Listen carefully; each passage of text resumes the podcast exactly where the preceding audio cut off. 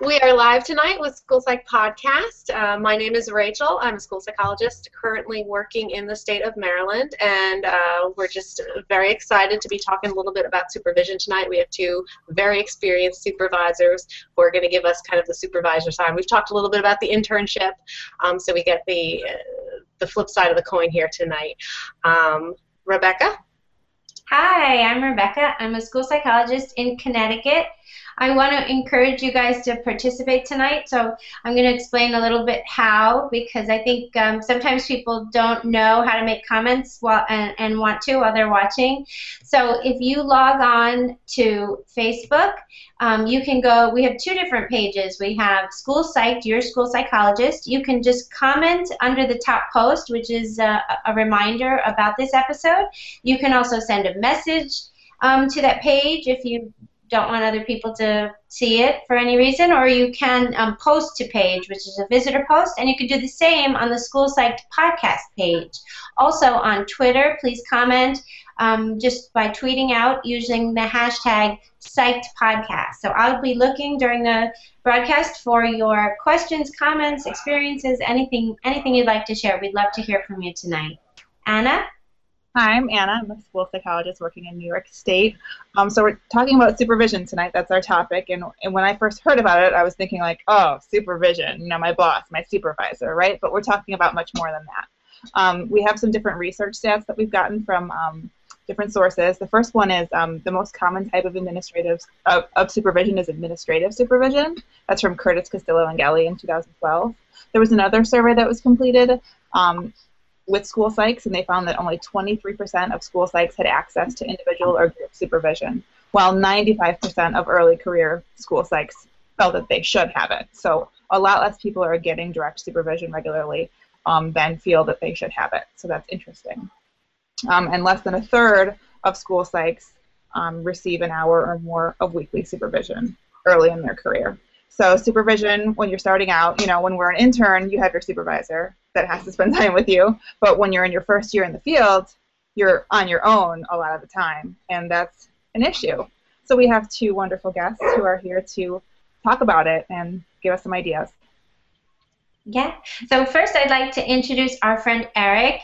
Um, Eric has been a friend of our Facebook pages for a long time, and so I personally have adopted him as my unofficial supervisor because he always um, shares great ideas. He's just so kind and has such wonderful experience and, um, as a supervisor and a school psychologist.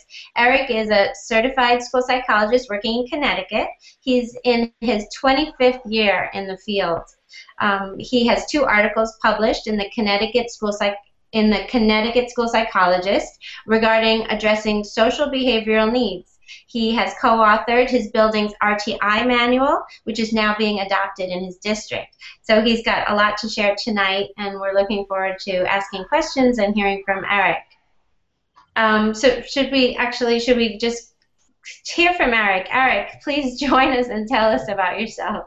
Sure. Well, thank you very much. I'm pleased to be here, and um, I always appreciate what I gain from the podcast and from the Facebook pages. So uh, I learn a lot from everyone. Um, so I'm happy to be here and happy to share.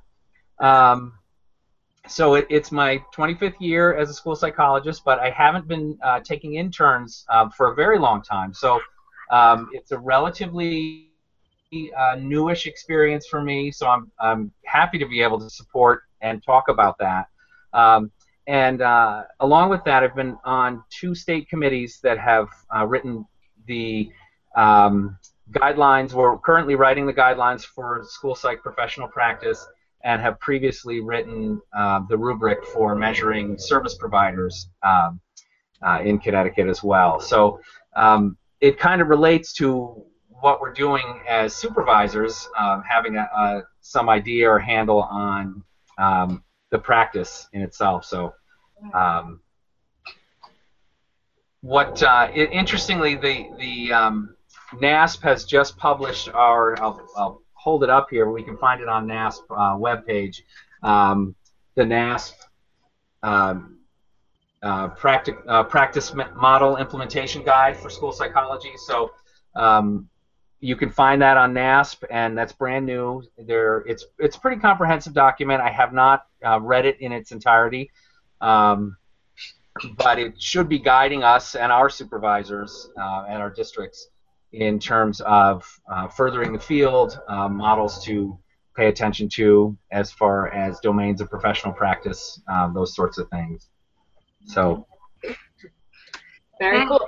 I'm also I'm going to jump in and introduce our second guest, just so um, you know he doesn't feel left out, and we can get his comments too. As we're also talking with Eric, it's going to be one big one big discussion with the five of us tonight. Um, so we have Carlo Cuccaro, who has worked for um, 23 years as a school psychologist in New York, 21 um, as an adjunct professor at the State University of New York in Oswego. They're they're very cold and snowy up there right now. That's what I'm hearing. Um, previously awarded the School Psychologist of the Year in New York, and he's supervised multiple graduate and practicum um, interns. So um, lots of lots of good uh, information here tonight. But um, welcome. yeah. I'm glad to be here. Um, like Eric was saying, kind of excited about participating the whole issue of supervision, and I would even say in a larger sense, kind of collaboration among school psychologists is really a um, a difficult thing to realize. We tend to function in silos, um, and there's a lot of independence out there. Uh, autonomy is great, but it um, it gets a little lonely sometimes. So finding people to um, consult with and, and, talk over cases and hone practices and, and, look at new things that are out there um, can be very tricky. You know, thankfully, folks like you using social media have helped to bring that um, to be a little more available. But in terms of day-to-day stuff, uh, I, I, still have this ongoing concern about how kind of we're all lone wolves out there doing our own thing. Mm-hmm. Yeah. Yeah. It's very lonely out there, and I think especially if I can speak for the early career people, um, it's scary too. oh yeah. yeah. Yeah, you finish grad school, you finish internship. It doesn't mean you know everything, you know. Yeah. Really? and then you're, you know, you have your building, your own building, or your own district. Some people have their own district, and and that's it, you know, and that's that's scary stuff. Yeah. Um, so I think we'll jump right in. I'd like to. I'm sorry. This is Carlo again. I I'd like to at some point kind of dovetail this from not only supervision of interns, but um, how do you hone your practices and collaborate with others uh, and, and, get some level of supervision? Because the unfortunate reality is, for a lot of us, we're doing our own thing, and um, building competence takes supervision and guidance, and at whatever age I've been doing this 23 years, and you know, when the new DAS comes comes out, I'll I'll be kind of the only person trying to figure it out, and it would certainly be nice to have somebody to work along with. I don't anticipate that happening, but um, that collaboration would be nice. I wish I saw more of it. So, yeah. Yeah, I had that experience recently with um, the Delis Kaplan um, test for executive. It's it's it's tough. It's tough to score. It's tough to learn, and um, when you're not in school with a professor guiding you, it's even tougher. So I found supervision though in the NASC in the NASP community boards. oh, sweet. Good for you. Yeah, but that's one way to do it. But yeah, so how how do you guys how how, how have your experiences been? Um, supervising interns and also mentoring um, early early career or mid career other school psychologists um, is there a difference in, in how you go about it, or do you have a sort of a, a protocol that you like to follow, or is it well, more as need? Yeah. For me, and this is almost a, I say like kind of a bias. I for interns, I really try to make it somewhat of a protected experience, and mm-hmm. I don't mean that to sound condescending, but there's so much that you need to know, and unfortunately, so little that you really know um, coming out that I want to try to let them hone certain skills, like with in terms of assessments. So my kind of guiding principle initially is if I have interns, I'm not going to give them the ED kid who's going to throw chairs, drop f bombs, and flee the room for their first evaluation. Uh, and I'm also not going to ask them to do the Delis Kaplan, you know, and all these different assessments they may or may not have experience with. So um, one of the one of the fortunate situations for me, and it's more by design of the building, is where my practicum students and, and interns are situated is in a guidance suite out, in, a room, in a conference room outside of my office. Oh, So they're for better and for worse, constantly within earshot of me. Um, and I think it's important because I um, I think there's so many things that you have questions about. Having someone available to ask those questions, I think, becomes very important. So the the two big things for me, one is having frequent access to the intern to talk things over and answer questions and provide guidance.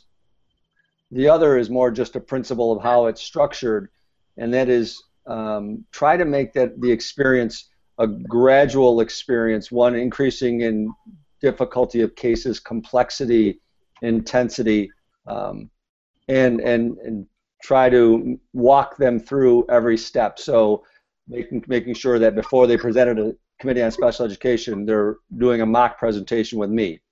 So you're not a trial. You're not a trial trial by fire type of guy. Oh no no no no no!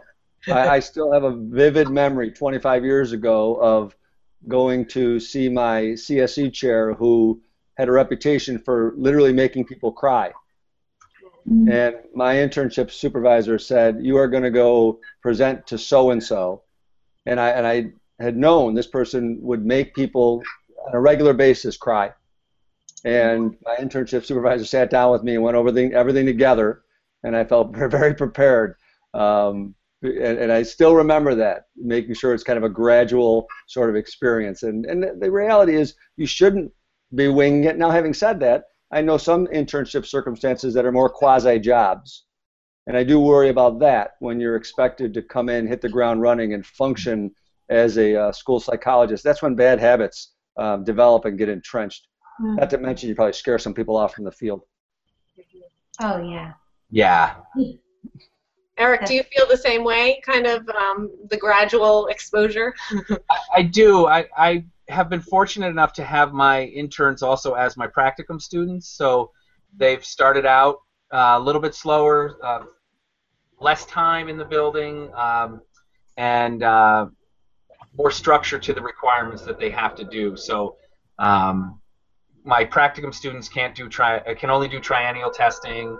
Uh, and I definitely am, am careful about um, uh, not, you know, giving them that tough kid. And uh, we have a district that uh, tends to, you know, we're busy, probably like anywhere. So uh, we might get a call that would say, hey, you know, we're backed up with triennials. Can, you know, your practicum or interns uh, students come and do some of these? Um, and they appreciate the experience, but I'm also very careful to say, um, you know, why would you give them that case or please be Yeah. careful or, you know, those kinds of things. So I, I agree the bad habits getting entrenched is uh, is a real important thing. And, and that's really, I think, a key to what supervision is about. Um, I certainly, hopefully, my if, if any of my former students or current students are, are listening, uh, will agree. I certainly um, hope that they don't think I come with all the answers. Um, and there are times where we look things up together, or um, you know, check with your professors on that, and, and let me know what they think, and um, you know, sort of sharing in, in some of the uh, new knowledge base, especially. Um, you know, the, the students come to me with having fresh, uh, freshly learned all their tests and um, all the new research. So I learn things from them as well. So there's a little give and take. So I'm going to one of our first questions here. We have a series of questions targeted for um, Eric. And Eric, um, I wanted to hear about different domains of supervision, different domains of the goal of supervision. Could you tell us a little bit about your experience with that? Sure. Um, so probably like any um, university, my students come with um, a rubric of things that they're supposed to be measured by, uh, um, uh, how I um, review their practice uh, each semester, and that usually coincides with our state guidelines. It, it coincides with the NASP guidelines, um, but it, it's pretty consistent with our state guidelines as well. And we have a number of domains of professional practice that are covered within that and things like um, appropriate use of data, being culturally aware, um, uh, skills as far as um, uh, being able to uh, relate to the students, um, being aware of uh, social and emotional concerns, those kinds of things. So in the, the NASP practice manual, our uh, practice guidelines, as well as our state guidelines, there are, um, I think it's about nine domains of, of practice, and then each of those is, um, for the students, each of those has a little rubric how they're, they're measured. But uh, what I do within those guidelines is I make a list of things that I hope that I will teach the students, or at least we'll learn together. Um, so with uh, appropriate use of data, for example, um, I want my students to develop an understanding of the RTI process and how they can take data, uh, even from everything from um, quantifying an observation to uh, developmental histories and um, uh, on on up to testing and measuring a student's progress through counseling goals, those kinds of things. So we really talk about you know, what kinds of data we're looking at. Um, review of records, extant data, um, not just quantifiable things, but um, you know things that, that are just qualitative as well. Um, so that that's a big one for me because we we really need to use data in everything we're doing, and it, it drives our decision making. Um, everything from qualifying kids to um, you know how, how we're progressing and how we're measuring their counseling uh, progress as well. I'm wondering, I have a question for both of you or either of you, and maybe this would go sort of by your area of the country, but do, do you find that um, your supervisees have any sort of general areas of weakness or, or areas where they're more unsure, uncertain than other areas? For example, maybe they're you know more afraid of counseling than the assessment piece or um, more comfortable presenting to faculty than to talking to parents? Um, I, I think in general, this is Carlo again. Um, many of my students, I wouldn't say it's a weakness as much as just a lack of confidence. Mm. So they're, they're coming in um, not sure what to expect. They had a one day a week experience for a practicum, and now they're going to be there full time. And really realizing, I think, ultimately that they don't know all the answers and that people are going to be looking to them for answers. And um, and so there's there's a lot of confidence building I think that needs to go on. Um, now, having said that, I, I don't personally. I, I always probably had more confidence than I should have. So um, a certain level of arrogance that I came in and and and, and at the risk of sounding flippant, I think that's important. Mm. I think it really is important that you, um, if you don't know, it's okay, but don't act like you don't know. Mm. I like it. Uh, and, and, and I, you have to be careful because you don't want to go rogue on that and start pretending you know everything. But um, I, I, do worry about early um, career psychologists who are um, very um, kind of passive and not sure of their conclusions and um, you know worried about making the wrong impression and it's just this kind of passivity for a lot of early career folks that I think um, makes people not have as much confidence in them. Mm-hmm. Uh, yeah, I agree. I, I mean, I, I think that's such good advice, and I, I hope um, people out there are um, taking that to heart. I also think sometimes you can be unsure and confident at the same time because you can kind of phrase it as, you know, this is not, you know, the end all, be all, you know, explanation for this, but what I have found based on the data that I've collected, here's what I think, or something like that. So it's still, it sounds confident, but you're still not sure, Mhm. right? That's a good. That's a great point. Um, people look to us to make decisions. Um, families, especially, you know, when we're presenting at uh, an IEP meeting, um, they're expecting that we've tested their child or we've worked with their child. Um, what can you tell us about about our child? So, um, yeah, having a level of confidence, and, and teachers too, um, especially when you come in fresh and you're young, maybe. Um, you know, teachers are looking to us to be leaders and to have some answers, especially for kids with behavior needs. Uh, so having a, a, level of confidence and um, you know, some expertise at least, but being able to look that up and being able to say with confidence, you know what, I'm not sure, but um, let's find out, or, or you know, um, but yeah, having a, a too timid an approach, um, it's kind of we're probably in the field where we get eaten alive um, Yeah.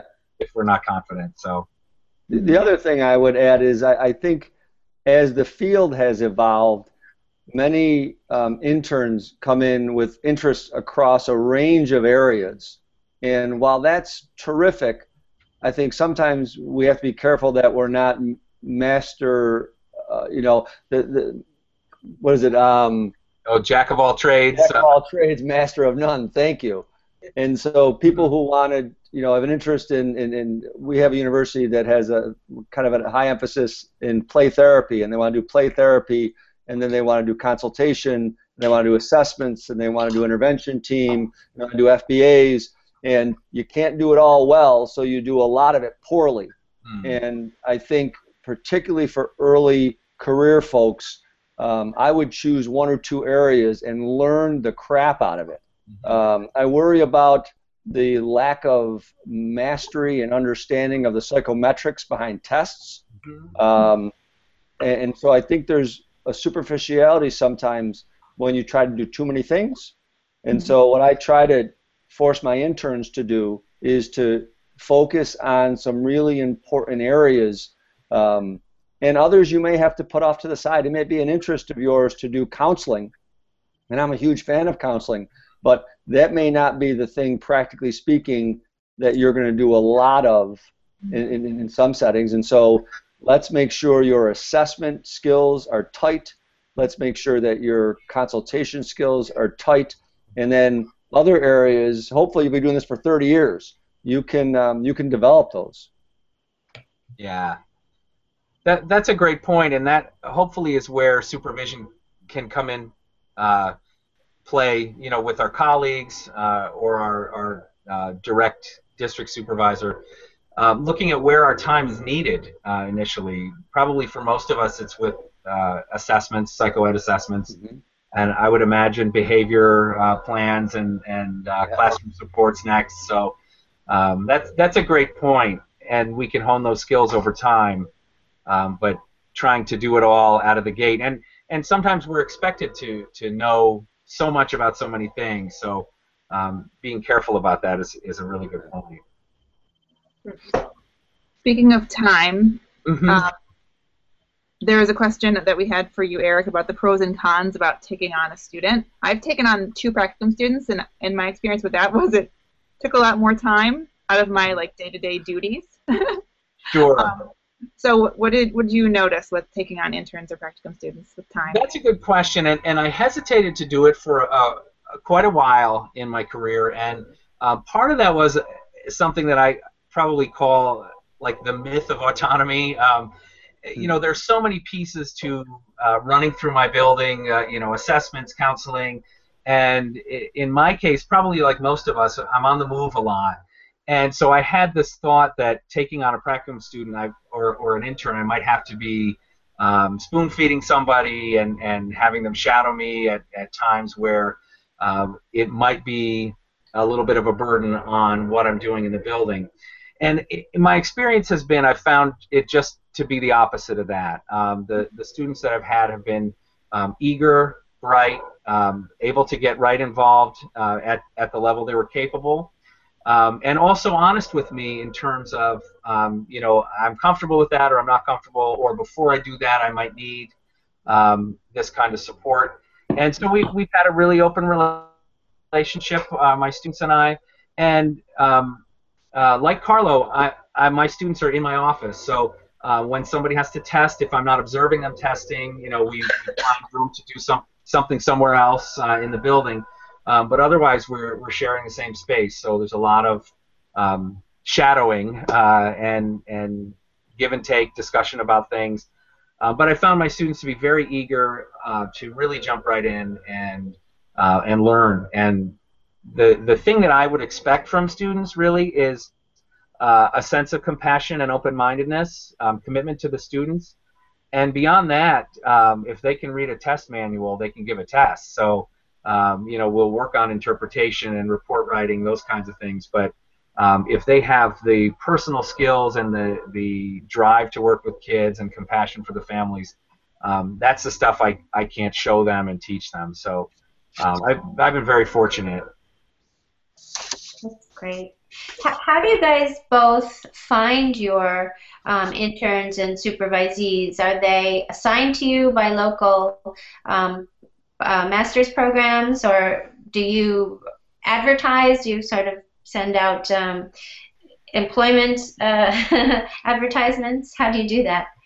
Well, for um, practicum students, because I'm close to the local university, State University at Oswego, um, and I have a relationship with lots of the professors there, I, I regularly get calls every year for practicum students. Um, internships are a little more involved because um, you end up talking about having to go through, for us, having to go through personnel, get approval in the budget, um, get postings, those sorts of things. So practicum students are, are relatively easy to, uh, easy might be the wrong word, but um, readily available to some of us, and the behind the scenes work is insignificant in terms of securing one. I usually get an email, who wants a practicum student? I'll say I do, and then I'll get an email from the student, and we'll set up a schedule to have that student come in and, and talk about what their responsibilities will be. Now, when we talk about interns, we just um, the local university has an internship fair every year in um, December, and that is a, is a kind of a place where all of the uh, local districts go with their either personnel director, director of special education, or whomever is in kind of in charge of the internship situation, and the students from this university are at the internship fair. So a little bit like a job fair, where students will go around to each of the respective schools and, and talk.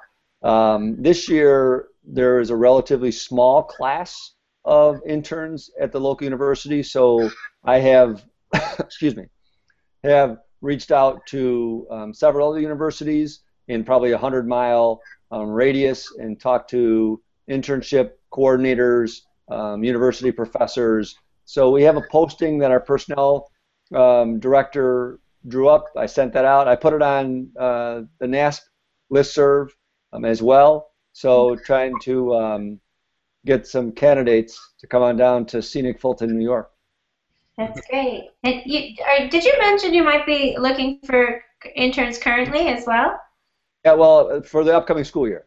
For the upcoming school year. Yes. Good to know, everybody.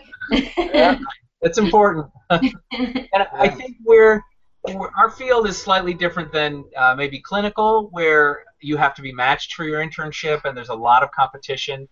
Uh, I don't know, at least where I am, we have a relationship with Southern Connecticut State University, and uh, I know Fairfield University in Connecticut, UConn, and um, University of Hartford all have school psych programs.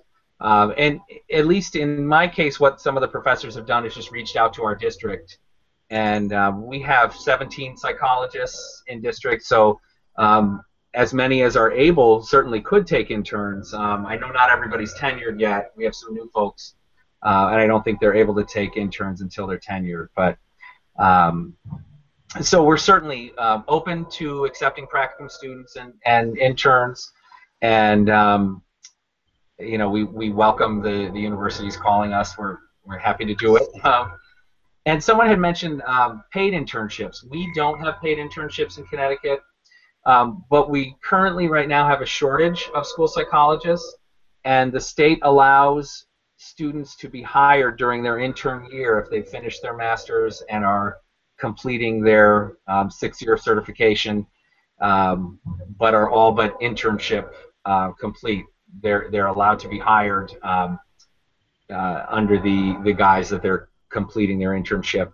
So they, they actually are hired as school psychologists during the intern year, um, which is, is interesting. I don't know whether that'll change when we don't have a shortage. Mm-hmm. Uh, we call it DSAP. I'm not quite sure what the initials stand for, but hmm. um, that's what the state calls it, I guess. Oh, that's that sounds great. I didn't know that, but sounds like a nice security. Yeah, certainly. Uh, obviously, I think as Carlo mentioned, there's you know, there's a possibility that bad habits get formed if there isn't close supervision, but I think the expectation is is that um, very close supervision is taking place at that level as well. Mm-hmm. Just to um, uh, I, I, lost my train of thought. Just to kind of impose in there, um, we have kind of a, a comment on um, Anna. Your cat got a shout out, and I think that was funny. so. she, she, abandoned me now. I was trying to. She was sitting on my questions, so I was trying to like get to them, and she was she was not appreciating it. So taking her moment in the spotlight, and she's ran. Sorry to derail us, but I just, um, um, oh, I have kind of a question too. Um, so my intern year, I had two supervisors, which was nice because I got to see how things were working over at these schools and how this person does it over here. Do you guys ever do that? Do you think that that's good? Do you think that that can be confusing? Um, what are your thoughts on multiple supervisors for one intern? I know one of my students. I'm in an elementary school, and uh, well, actually, two of my students in particular had wanted secondary experience. Um, so I was more than happy for them to get whatever experience they needed. Um, so we made arrangements for you know for them to do some counseling at the high school level and um, do some assessments uh, across our district. And so in those instances, they they did get some supervision from the other psychologists, and uh, I certainly trust. You know, I don't feel any ownership. I you know I do feel um, you know my students are sort of my you know protective of them in, in some respects, but um, but in terms of um, you know sharing the supervisory support, um, I trust the other psychologists in my district um, to, to give them the same kind of support that they need as well. And, and same as Eric, the um, internship experience. I'm assuming this is cross states is K-12, mm-hmm. and so I'm an elementary K-6 building. So when my interns go up to either junior high or the high school, they'll be interacting with the psychologists in the respective buildings.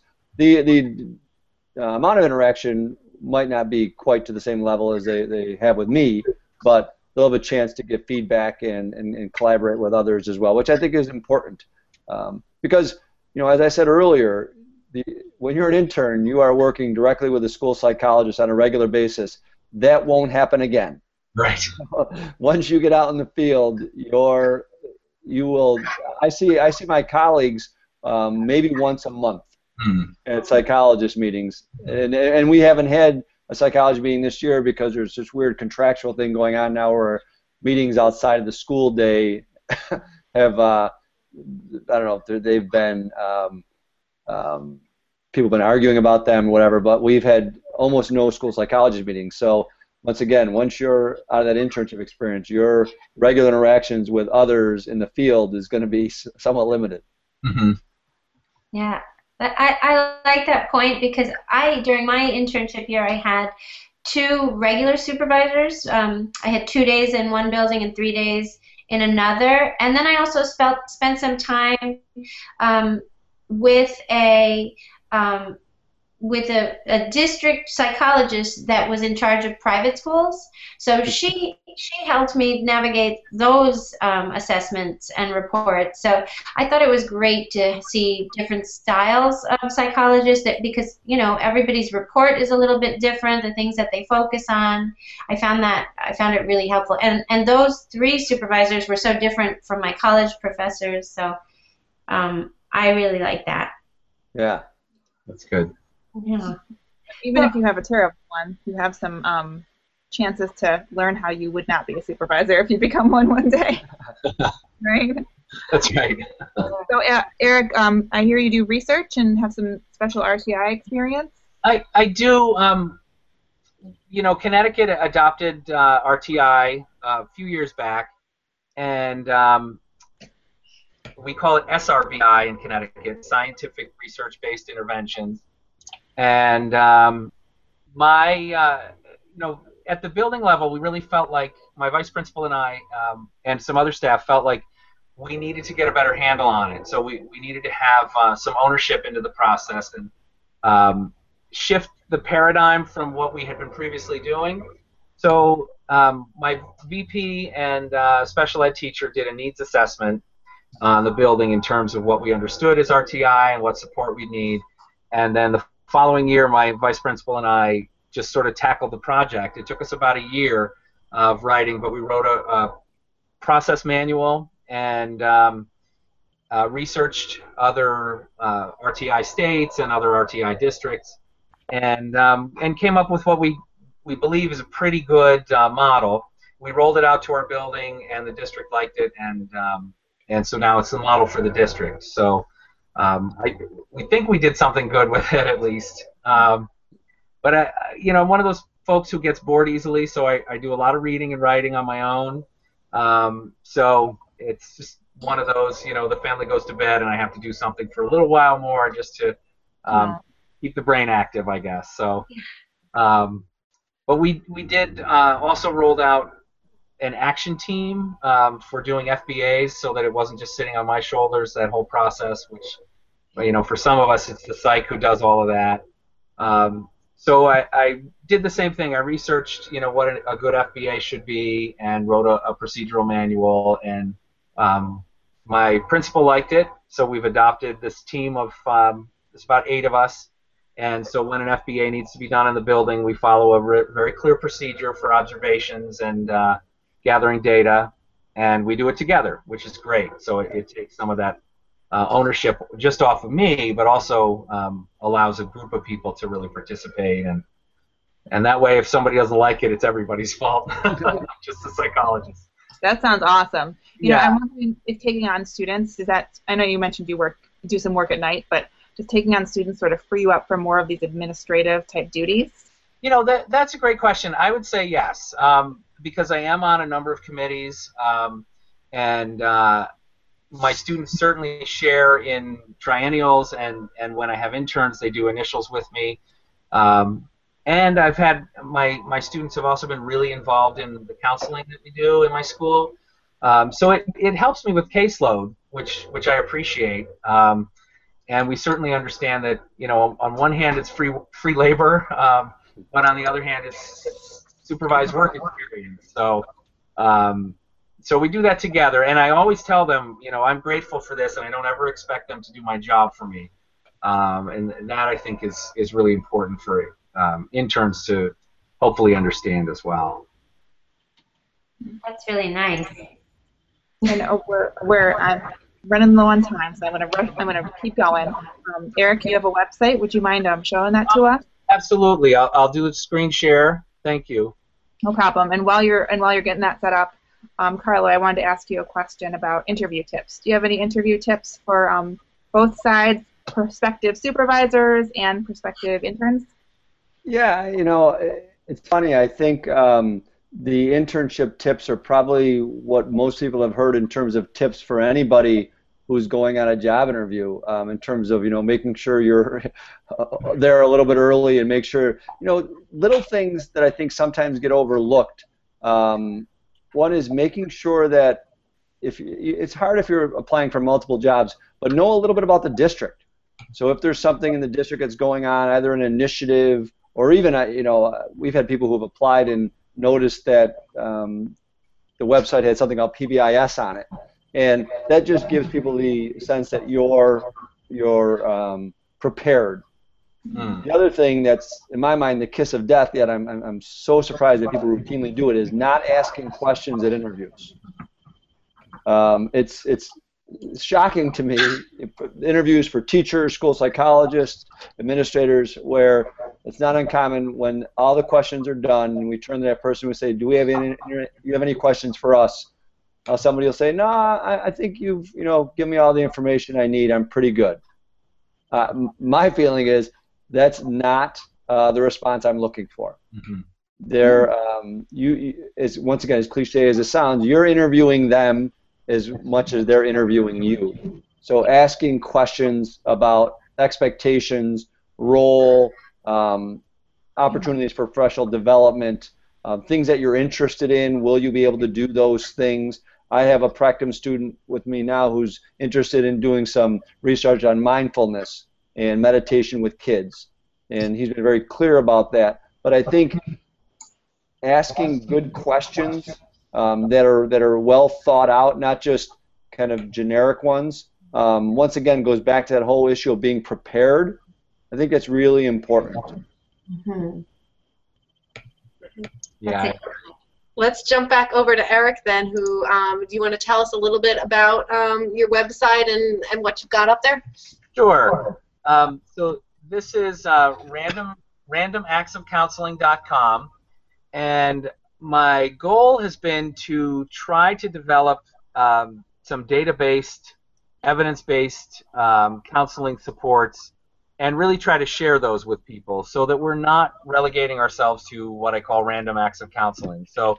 Um, on the on the site, you'll find um, some uh, behavioral questionnaires that uh, an Excel file that I, I have that I do uh, I give to teachers to sort of rate the students in terms of what skill they might need um, or what skills they might be lacking in the classroom as far as social skills and coping skills.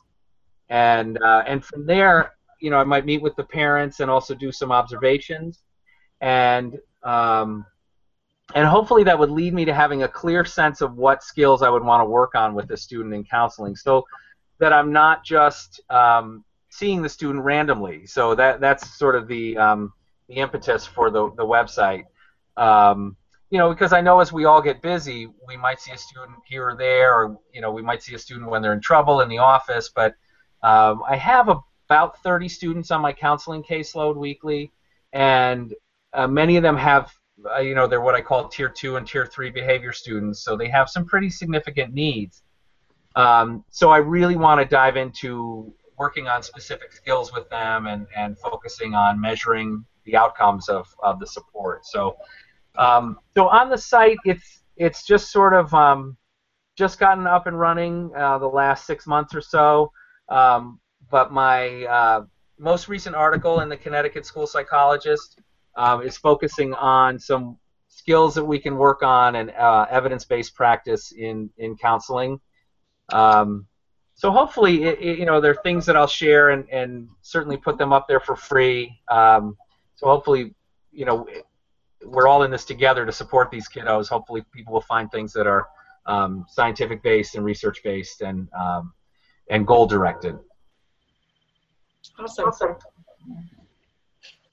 Yeah. I want to mention I'm posting um, links to Eric's website, Eric's Facebook page, and a link um, that Carlos shared uh, um, that looks like a great, um, a great um, PDF on preparing for your school psychology internship. I just posted those um, in the comments section of both Facebook pages. Excellent. Thank you. So um, I'm going to jump in with another question. Um, Carlo, the process of choosing a supervisor. I mean, uh, you can ask questions at interview, right? Yes. Um, and then there's kind of finding supervision beyond when you're an intern, you know, as an early career school psych. Do you have any tips for finding finding the right supervisor or uh, picking a supervisor? Well, it's it's interesting because I, I, I unfortunately I don't think the field lends itself to be kind of like a uh, you know um, a, a, dating situation where you'd have multiple people to kind of check out and make a decision based on the one who's got your interest. You know, there's no Match.com for internships, unfortunately. Uh, I like that. We should make that though. We should make so make it.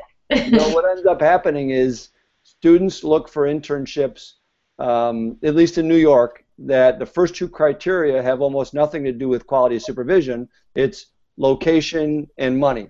Mm-hmm. And so districts that are near where they either are attending college or where they want to work or live mm-hmm. are the first criteria.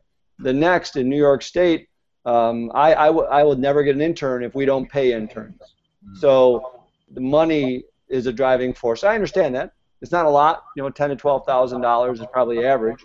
Um, so after you get past the reality that students are going to look for something where they want to be, and that's paying, then it, you're they're looking at well, what schools are offering paid internships, mm-hmm. and so then they'll um, on the on the other side of it, um, the people who want to supervise interns. Um, there's certainly criteria, you know. NASP says you, you should have three years of experience um, and be tenured in our district, all of our psychologists, almost all, um, are, are, meet the criteria, for being supervised, Now, but not everybody's interested. Um, because, as Eric was saying before, um, in as much as it's a wonderful experience, it's a hell of a lot of work. you know, it, it really is, and it's a wonderful thing to do, but um, it, it ends up being um, a, lot of time to, to, to supervise and guide and schedule things that are going on. So um, not everybody is is um, in a place where they're willing to step up to the plate. So who's available in certain districts can be limited. So what it really boils down to, I think, for interns is what schools are offering experiences, paid experiences in New York, near where they want to be, and then they'll go in and they'll interview and, and see if they can get the job. And then whoever is the intern in that respective district, I think it's kind of like, all right, here you go. You know, I, I, unfortunately, I don't think there's a lot of, well, let me make sure this person's interest lines up with my interests and that we're a match. Um, and, and, and that's not, I don't think that's necessarily a bad thing. I've I had wonderful experiences with interns, um, but it is really kind of like an arranged marriage. yeah. How is mentorship different? Have you had people um, who reach out to you just for mentoring, or and and that's a little bit different because there is a choice there. You can just let yes. them know that you're too busy, right? well, yeah. In, in, in our district, um, for any new um, teacher psychologist, they they'll have um, a mentor for um, a year officially, and two years is recommended. And mm-hmm. so um, my, my director of special education will often ask me if I will um, be a mentor or incoming psychologists. Um, and then there's also uh, there's a, a, professor at the local university um, who's done a really nice job of creating online mentoring. Oh, wow. So talking with um, graduate students around cases, practices, um, systems in schools. So that's been kind of cool. It's all virtual. Yeah, that's great. Yeah. That's a lot of what we try to do. yeah. Eric, sorry, I cut you off. Oh, I lost. Okay. Uh, same thing with new psychologists. Uh, we assign a mentor. Um, but I was thinking the same thing. You're, you're doing, you know, this is online mentoring in a sense and support. So, yes. Um, and and you know through these the Facebook uh, school psych pages, we have a lot of supportive people. You know, someone feels someone's uh, feels free to ask a question, and so many people jump in with um, you know knowledgeable answers and supportive answers, and um, it's it's really fantastic. I, I appreciate all of this. Yeah, if you can't find someone you trust within your district, you know, the internet is such a great place. The private yeah. and public pages yeah. are great. The only thing I will say, and I'm a huge fan of all of the social media and the materials available it's remarkable. I mean, it, it, it, literally is like you can get anything about anything. Yeah. But when it comes to the day-to-day functioning, I, I still think folks need, um, and I'm not talking about just interns or, or novice psychologists, guidance when it comes to the day-to-day stuff in terms of breaking difficult news to parents, running and effect, presenting effectively at CSE, um, you know, really integrating a report well. Um, those things, it's the nuanced stuff every day that I think we're just kind of doing our own thing. And I would like for someone to say to me, you know, Carlo, at that CSE meeting, you really spent too much time talking about this and not enough time talking about this. Um, or you got a little too bogged down in jargon. Um, I just have to hope that I'm insightful enough to pick that up because I don't get any feedback um, in the day to day stuff. That's a good point too. I, I think of uh, report writing as well. You know, uh, yes. I've been writing my style of reports for who knows how long, and um, it would be great to get feedback on the utility of my explanations sometimes and recommendations, those kinds of things. Absolutely. Yeah. Yeah. So we're running out of time. Um, do you guys have any final thoughts? Thank you so much anything you wanted to share that you haven't gotten to talk about yet, Eric and Carlo? Yeah, I think um, you're in a great field. I um, tripped into this whole area of school psychology after thinking I want to be a computer programming major. Um, so, as I think you probably already know, it's incredibly exciting. It, it's a little overwhelming. There are so many things that we're asked to do. Um, I, I, I would I would kind of go back to a comment I made earlier. Decide on a couple things that you want to be unbelievably competent in, and and hone those things. If it's behavior, if it's writing kick-ass FBAs, do that. Um, if it's being an amazing person with cognitive assessments, why you want to do that, I don't know. But if you wanted to be an amazing strengths and weaknesses guru, do that. Um, but I, I think for a lot of people, we try to do so many things. Um, get good at a few things. Yeah, I agree. And don't be afraid to ask for help. Would be, you know, as Carlos said, and and uh, I think the previous podcast, you know, it, it's easy to get overwhelmed. Um, there's so many things to do and so many things to keep track of. Um, ask for help when you need it. It's not a sign of weakness. It's uh, you know, it, it might just be what you need to keep it together because it's a busy field and a lot rests on our shoulders um, yeah. in particular. Awesome. All right, thank you both for uh, for agreeing to come and chat with us. I think it was really informative, and I for sure learned. Thanks for having us. Thank you so much. Thank you. All right, and then um, I think we're scheduled to be back on in February. We'll be posting some stuff um, as far as what those topics are going to be. We're, we're excited for some upcoming stuff um, that we think is really interesting. So, okay. Cool. Bye, everyone.